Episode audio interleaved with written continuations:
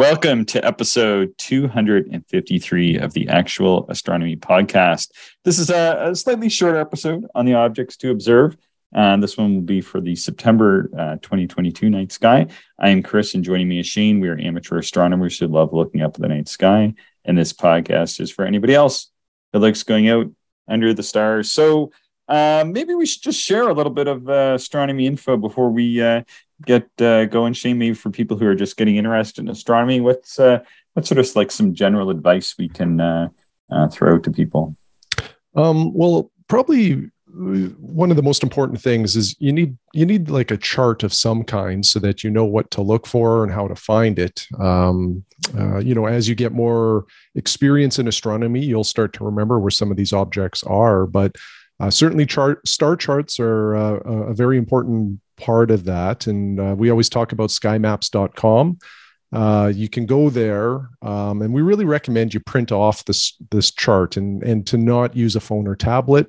Um, and the reason for that is a, a phone or tablet will have um, a light that is just too bright usually even if you turn it to red and even if yeah. you turn down the brightness it's usually just a little too bright yeah um, so use paper and then use a red flashlight with hopefully a like a, a dimmable red flashlight if you can find one and there's many uh, inexpensive uh, astronomy flashlights that do that. In fact, the, the, one that I use is from Skywatcher, and it just has like a, a wheel uh, that's a potentiometer that dims it to pretty much like you know all, all the way to no light at all.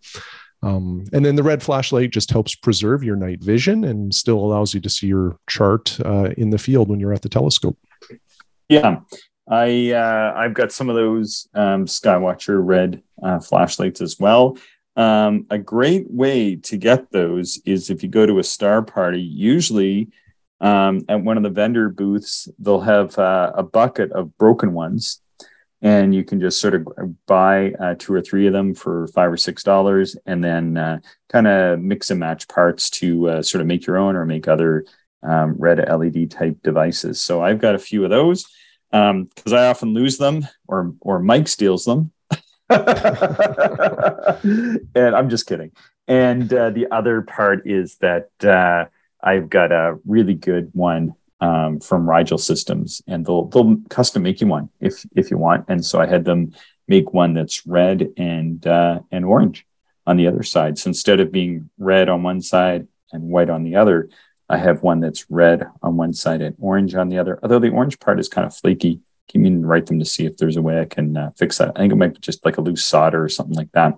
Mm. Anyhow, so what else? Yeah, so you mentioned uh, not using tablets or iPhones because because that is problematic because you look at the bright screens and then you go to look at the dark sky and your your vision's all washed out even even if you dim those down. I remember helping somebody once that had had some software trouble. Um, we were at a star party and they wanted to make sure that their software was working properly, and uh, yeah, it it just wasn't great um, having having that like that. Kind of annoying. Um, let's see. So, good book. Good book uh, that I think we we frequently recommend is uh, Night Watch. Has all the star charts you need to uh, to get going. I think is that fair yeah. to say? Yeah, uh, Night Watch is a wonderful book.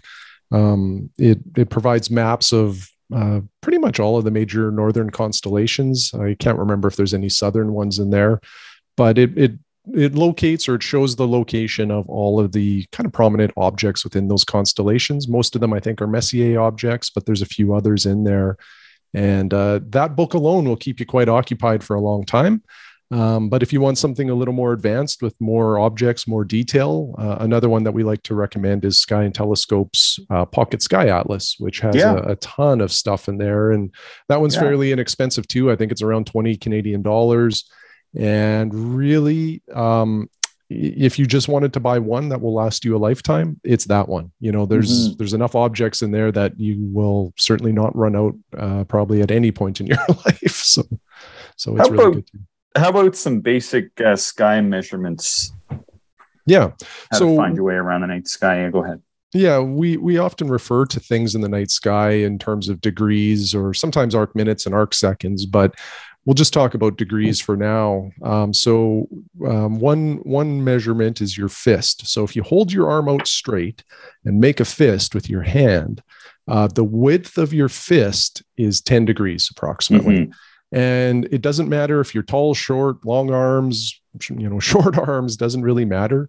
Eh, This is just sort of a, a like a, a ratio thing that just works for just about everybody. So Mhm. That's a good one. Um, and you'll hear us talk a little bit about degrees uh, throughout this episode.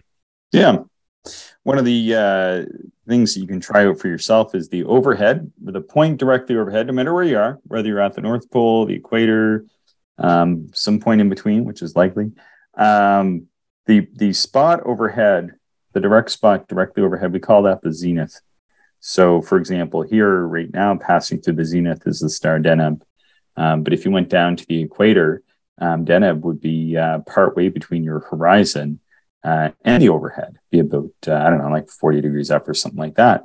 Um, and from down there, perhaps maybe like a star, like, um, oh, shoot, I don't know, something in, something in maybe, uh, uh, let's see, like Scutum or something like that. Maybe that would be directly overhead, right? Something like. Mhm, Yeah. Yep. Cool. And if you take your fist, then you would count nine fists from the horizon to uh, the overhead point of the zenith. So that that's how it works. People can play around with that if they like. And so when we talk about a degree, say something is a degree, you know, it's uh, basically uh, one tenth of your fist, and also uh, the moon um, covers half a degree of the sky. So that kind of gives you uh, a good indication of the type of size that uh, that we're looking at. A lot of time, people might think that the moon is much larger, right? Like you said, how big would the moon be compared to your fist? Some people might just think about that really quick and say, "Oh, it'll be ten times the size of your fist," but it's but it's not. It's just one tenth the size of your fist. Um, yeah, if you hold it up like that. Yeah. Yeah. No, it's a good uh, it's a good reference to uh, navigate your way around the sky. All right, let's talk about the September 9th sky in our uh, little bit of abbreviated episode. Um, just so people know, someone has appeared to put a railing, uh, the last part of the railing on my deck, so I don't tumble off in the middle of the night when I'm out there observing. so you may hear you may hear some drilling and cutting here in a moment. All right, um, September 3rd, we have a first quarter moon. As we uh, as we enter the uh, beginning part of September, we'll be uh, faced with the moon back in our sky. But that feels pretty good right now because right now when we record this, that's about two weeks away. That's two weeks away from today, I think. And uh, holy cow, that means we've got about two good weeks of astronomy here, Shane. I'm pretty excited about that. Yeah, can't wait. I'm on vacation this upcoming week, so I'm going to be out as often as I can if the conditions allow. Yeah, good stuff. Uh, September 7th, uh, Juno is at uh, opposition. Uh, it's going to be at 7.9 magnitude. Uh, so that's well within the range of binoculars. And uh, Juno, that's the third, uh, let's see, that's the third asteroid that was discovered. It was found on September 1st of 1804 by the German astronomer Karl Harding. Uh, he swept it up at Schroeter's Lilienthal Observatory. So, uh, have you ever heard of Schro- Schro- Schroeter's Lilienthal Observatory, Shane? No, I have not. So, because I was thinking that, uh, huh, what did uh, Harding use to discover uh, the asteroid Juno? And I tried looking him up, and it wasn't uh, it wasn't available. So then I was like, well, what observatory was he at? Because then you would just you know be able to answer that question. So, um, Johann Hieronymus Schroeter, uh, 1745 to 1816, built an impressive observatory which had a huge 20 inch reflecting telescope. And it was the best equipment, the best equipped observatory on the continent. And uh, then it was only surpassed by uh, William Herschel's uh, telescope sometime later. So, yeah, it's just uh, yeah, they, he had a pretty big telescope actually he used to uh, to do his astronomy with. And uh, when we think of people making those discoveries back in uh, you know uh, basically 1800, um, I didn't expect to see that this guy was using a 20 inch telescope. So that was pretty cool. Wow, yeah, 20 inches. Uh, that's that's a whole lot of telescope. yeah. So Juno is one of the largest uh, asteroids. I think it's about the 10th largest asteroid. It's uh, one of the uh, stony or S type asteroids, and they estimate that it contains about 1% of the total mass of the asteroid belt. Yeah, that's uh, that's a lot. So if people want to hunt this down, what would be a good way for them to try to find it? How would how would someone go about trying to find it and maybe confirming that they've seen this, Shane? Well, first thing is, finding the the proper star chart. So this is where uh, the skymaps.com can probably be better than uh, uh, the Pocket Sky Atlas because it is dynamic and it can show you things like uh, where an asteroid might be on a particular date. So mm-hmm. you really need an accurate chart. Um, then what you do is you navigate to where you think it is based upon the star field. And probably the best way to confirm whether or not you're observing this asteroid is to sketch that star field, uh, but you know point towards where you think the asteroid is, and then you come back a couple hours later or even the next night and see if it's moved against the background stars. Um, if it has moved, you've observed it. If it hasn't moved, um, well, then it was probably just a star. Because probably the key thing to note about observing asteroids is they will look stellar, um, mm-hmm. meaning they will look like a star. Um, so they're they are a little hard to distinguish sometimes. Uh, you know, to determine whether or not you've actually observed it. Yeah. And you won't need a 20 inch telescope to see this one. Uh, at oh. 7.9, basically eighth magnitude, I, I, think a good pair of little binoculars, uh, that mm-hmm. should suffice. People should just be able to use that, don't you think? Uh, yeah, for sure, and and certainly any backyard telescope, um, you know, because most backyard telescopes will be sixty millimeters in aperture or yeah. larger, uh, will easily show that. Yeah, yeah, exactly. So I feel like that's one of those things that uh, that maybe people might not have thought of to go looking for, especially if they're just getting started. But uh, finding uh, and confirming uh, asteroids and minor planets um, is actually fairly easy, uh, but quite rewarding to do because you know it's kind of neat to to think about the fact that you hunted down um, one of these objects that was that was found uh, a couple hundred years ago. Yeah, absolutely. All right, this month of September 2022 the moon is going to pair up with a whole pile of the planets. I don't know if you caught that when you saw my notes, but uh, there's a lot of pairings here coming up.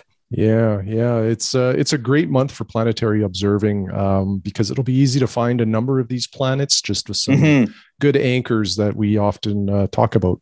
Yeah, and Saturn, uh, which is just past uh, opposition now, uh, and, and in fact, uh, still less than a month past opposition. On the 8th of September, uh, Saturn is going to be just four degrees north of the moon. So, um, what we try to do is give people an indication of uh, where the moon is in relation to a planet. We know that four degrees is uh, just under about half of your fist at arm's length, like we talked about at the start of the episode. So, you know, that's actually pretty close in the nighttime sky. If you have a pair of binoculars and you point it at the moon on the night of the 8th, uh, Saturn is going to be the brightest star so that's still in the same field of view as the binoculars. Yeah, exactly. And um, when you know if you have a wider field view telescope, um, you know if you can get the five degrees ish, uh, you know field of view to see the moon and Saturn all at the same time uh, would be quite striking. Yeah. That's right, because you'll be able to see the rings of Saturn and craters mm-hmm. on the mm-hmm. moon and stuff like that. Yeah, that's yeah. Uh, that's pretty wild. So cool. All right. On the 10th, um, we have the full moon. And on that night, the full moon and Neptune are going to be really close together. In fact, just three degrees apart. Um, Neptune is going to be three degrees north of the moon. And Neptune uh, is is just uh, I think about 7.8 or 7.7 magnitude at this time because it's just about at opposition. And uh, and so that is a really good opportunity to hunt down Neptune. So Neptune can be can be difficult to hunt down because it kind of just looks like a star too, doesn't it? Yeah, it does. Uh, if you have larger apertures, um, it might start to take on a little bit of a disc shape, and you uh, sometimes can tease out uh, the color uh, on Neptune as well. The the blue sometimes will come through with with bigger telescopes. Yeah, exactly. So I think, uh, to my eye anyway, it's been a few years since I really um, did this with a larger telescope. I, I, typically try to hunt it down every year. Um, but yeah, 10 inch telescope seemed to be, for me anyway, the minimum aperture to start to see any of that uh, that color. So yeah. Mm-hmm. Okay, on the 11th, um, observers that aren't Shane and I, unless Shane has a vacation he hasn't told me about, will have the opportunity to see Jupiter really close to the moon. I think we're actually in the worst spot. In some areas of the world, it's going to get less than two degrees away. Um, Jupiter will be 1.8 degrees north of the moon on the 11th. But uh, for us here in Saskatchewan, Shane, I think it's six degrees. Oh, so, okay. Yeah. yeah, it's a it's a pretty big difference there, unfortunately for us. But still, six degrees, not too bad. Should be able to kind of see that Jupiter is the brightest thing uh, next to the moon. And one of the advantages is that Jupiter is so bright, you can even see it from a city. Um, is that uh, hey, you'll be able to not even have to use your binoculars or a telescope to see it, and from here anyway, um, uh, the moon is very bright and can tend to wash out things that are nearby. But uh, I think because Jupiter is so bright, should be able to see them uh, well placed together in the uh, in the evening sky on the 11th of September. Yeah, that's awesome. Then on the 14th, it's like almost every night there's something there for about two weeks. Uranus is going to be less than a degree south of the moon. And again, Uranus, um, although it's almost sixth magnitude, it's it's pretty difficult to see with your eye. Binoculars are a must. And uh, again, kind of looks like a star. If you have a bigger telescope, you might see uh, some aquamarine color, but um, it can be kind of a, just a challenge to pick it out from the star field. But on the night of the 14th, Uranus being less than a degree away from the moon, the moon helps you point that out. You point your binoculars at the moon, and boom, the bright sixth magnitude star right beside the moon, that's Uranus. Yeah, um, again, another cool opportunity to see um, a planet that can sometimes be a little challenging to find depending where it is. So, uh, with it so close to the moon, um, yeah, you know, you're you have a really good opportunity there. And uh, when I used to have an eight-inch Newtonian, um, I could tease out some of the color both in Neptune and Uranus, and uh, you know, maybe that. Uh, I don't have that telescope anymore, unfortunately. But you know, again, if you do have a larger telescope, um, it's well worth uh, taking some time to observe this. Yeah, uh, on the 16th, Neptune is going to be at opposition. So um, like we were talking about there uh, just a few nights before, um, on the 10th, the moon and Neptune are, are going to be only three degrees apart. Um, so that means that Neptune is going to be at its brightest, largest point uh, as seen from Earth. So, uh, what opposition means is that Neptune is going to be opposite the sun in the sky as seen from Earth. So that means that it's getting, um, you know, it, it's at a good point of illumination uh, just due to the geometry. Um, and then it's going to appear uh, you know, well well placed uh, next to the moon there uh, on the night of the 10th. So uh, recommend people uh, trying to hunt it down. You know, a lot of these sort of what's up uh, sort of things they don't put Uranus and Neptune in, but in my experience, like teaching classes to uh, beginning um, stargazers or, or, just folks in general, um, I've had a lot of people take the class and uh, they have some sometimes they have very basic telescopes but the one thing they wanted to do was to hunt down all of sort of uh, you know the eight planets in the solar system and some of the minor planets. And uh, i've seen people just go to like canadian tire which is um, you know like a, a small uh, department store and get like a really inexpensive like 70 millimeter telescope and come to the class and get some advice and then go out and kind of hunt down the planets and minor planets uh, during the course of of the autumn semester. So yeah it's it's really cool to uh, to see that play out yeah for sure. Last quarter moon is on the 17th and mars is going to be four degrees south of the moon on that night. Yeah, um, we're starting to get to that point now where Mars is uh, visible a little earlier in the night, and um, we've been saying this for a few months now. But this is uh, the opposition year for Mars. I believe opposition is in December sometime. Yeah. Um, so it's really cool to start observing Mars now and just watch it grow in size as it gets mm-hmm. closer and closer to Earth. And um, the other thing that's kind of neat is if you spend a lot of time observing Mars right now um, you sort of train your eye to see more and more detail with Mars. And then as it gets bigger, because you've been observing it so much, you probably will see a little bit more than you would if you, um, uh, you know, had never started, uh, or sorry, if you would never have started observing early, you probably would not see as much detail. Yeah, that's a really good point. Um, you know, my my nephew and his son um, are just starting to get out uh, this 80 millimeter telescope I I had sent down to my family um, a year and a half ago.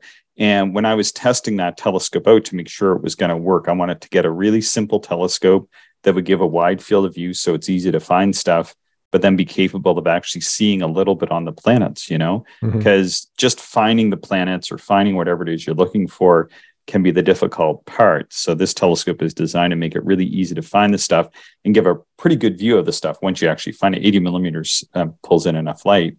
Um, and uh, that telescope, um, you know, as, Mars was right at opposition, I was able to see like the main features on Mars, like Syrtis Major. I was able to see the polar caps. You know, I was really able to see the color on the disk. Um, you know, it really will show it uh, really will show it quite well. And that's like uh, like a hundred dollar uh, 80 millimeter f5 telescope, which is uh, kind of what I do recommend to beginners if if they're sort of uh, dead set on actually getting some sort of instrument, because I think those sometimes referred to as uh, ST80 type telescopes are, are great little instruments to get going. Yeah, yeah, they're uh, inexpensive and very capable. Yeah, on the 19th, the Curtis X is visible. What is the Curtis X, Shane? And is there treasure buried there? it's a it's a clair obscure feature on the moon, uh, which is just a shadow play. Um, so these happen all of the time. I shouldn't say all of the time, but every month there's usually a mm-hmm. few of these clair obscure effects that you can see on the moon. So essentially, like with the craters and ridges and all of that stuff that is on the moon, uh, at certain points, it'll catch uh, the sun at the right angle. So certain parts are illuminated while other parts are in shadow. And it creates, um, you know, like in this case, the Curtis X, which is uh, similar to the Werner X or the Lunar X that um, might have a little more uh, fame, but uh, same idea. You know, it's a neat thing to observe and uh, certainly worth checking out. On the 23rd, the zodiacal light starts to become visible in the morning sky. And uh, so you have to be looking towards the east, and you're going to see a big pillar light. Remember, I think it was last was it last year or was it just earlier this year that there was maybe it was last year. I feel like it was last year. They had those articles that came out talking about how the zodiacal light might be related to uh, uh, material being given off by Mars. Am I misremembering that, Shane, or do you remember that? Um, no, I think you're right. Uh, Dave Chapman, when he was on the podcast, mentioned that that uh, when he was in Florida, he was observing the zodiacal light and um, uh, was wondering about its origin and did some research, I think, and connected with some other folks. And I, I believe that that is the the belief now that it originated in Mars, but maybe I'm confusing that with the Gegenschein. I can't remember now.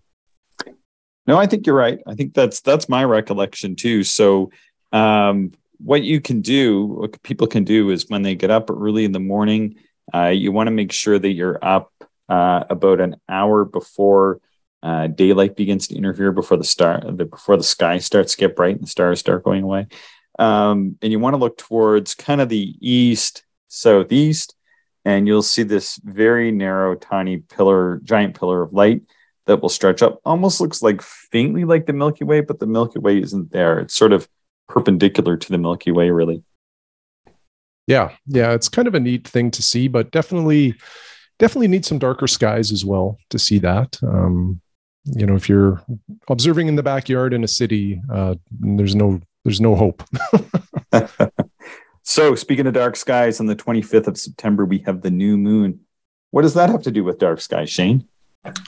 Um, well, the moon, even like a, a 50% moon or sometimes even a quarter moon, uh, has so much light reflected back that it really washes out the night sky for deep sky observing.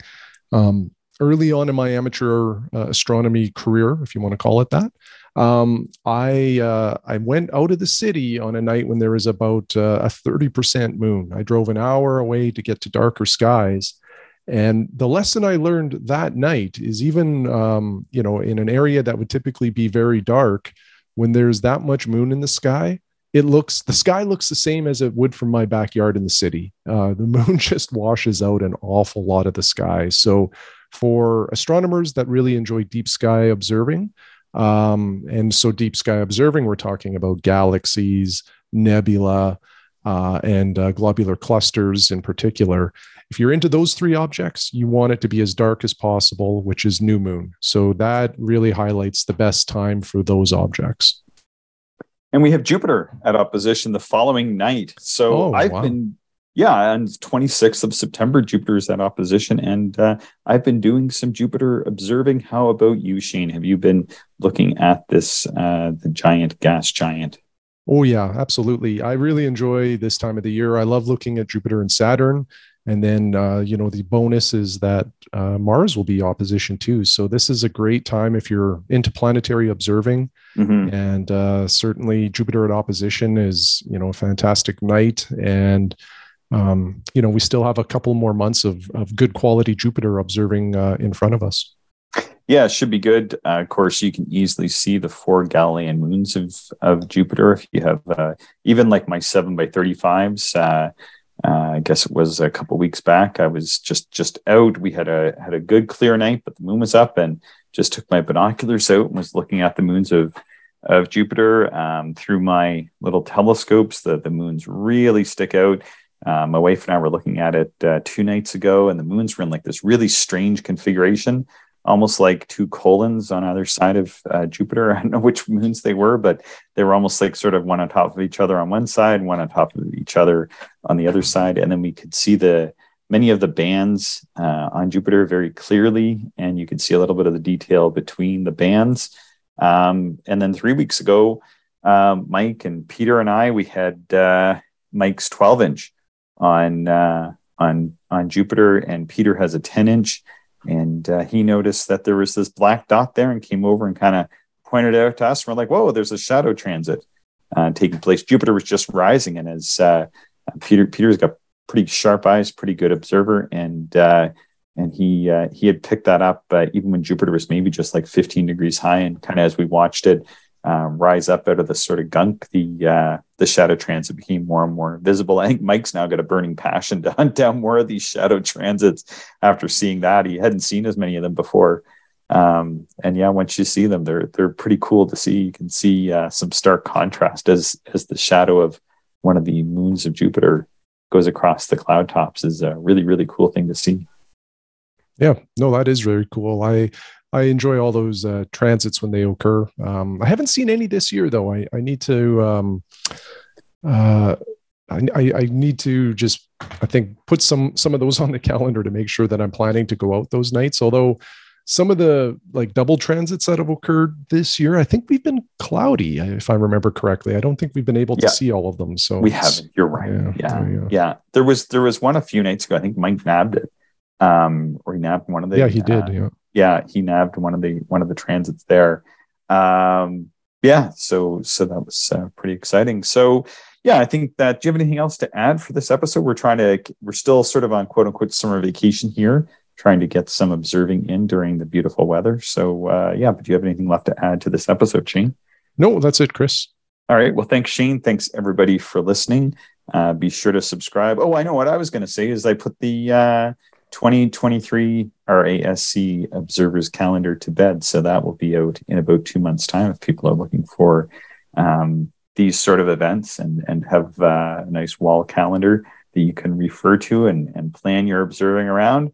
Uh, that will be coming out. I am the editor for that calendar and uh, pretty excited to finally get my first full edition out this year. So, very exciting. Okay, um, with that, uh, if you want to send in your observing report, uh, send them to actualastronomy at gmail.com. Thanks so much for listening, everybody. Thank you, everyone, for listening, and we hope you enjoyed the show. If you are interested in more information, would like to contact us, or if you would like to support the podcast, check out our website, actualastronomy.com.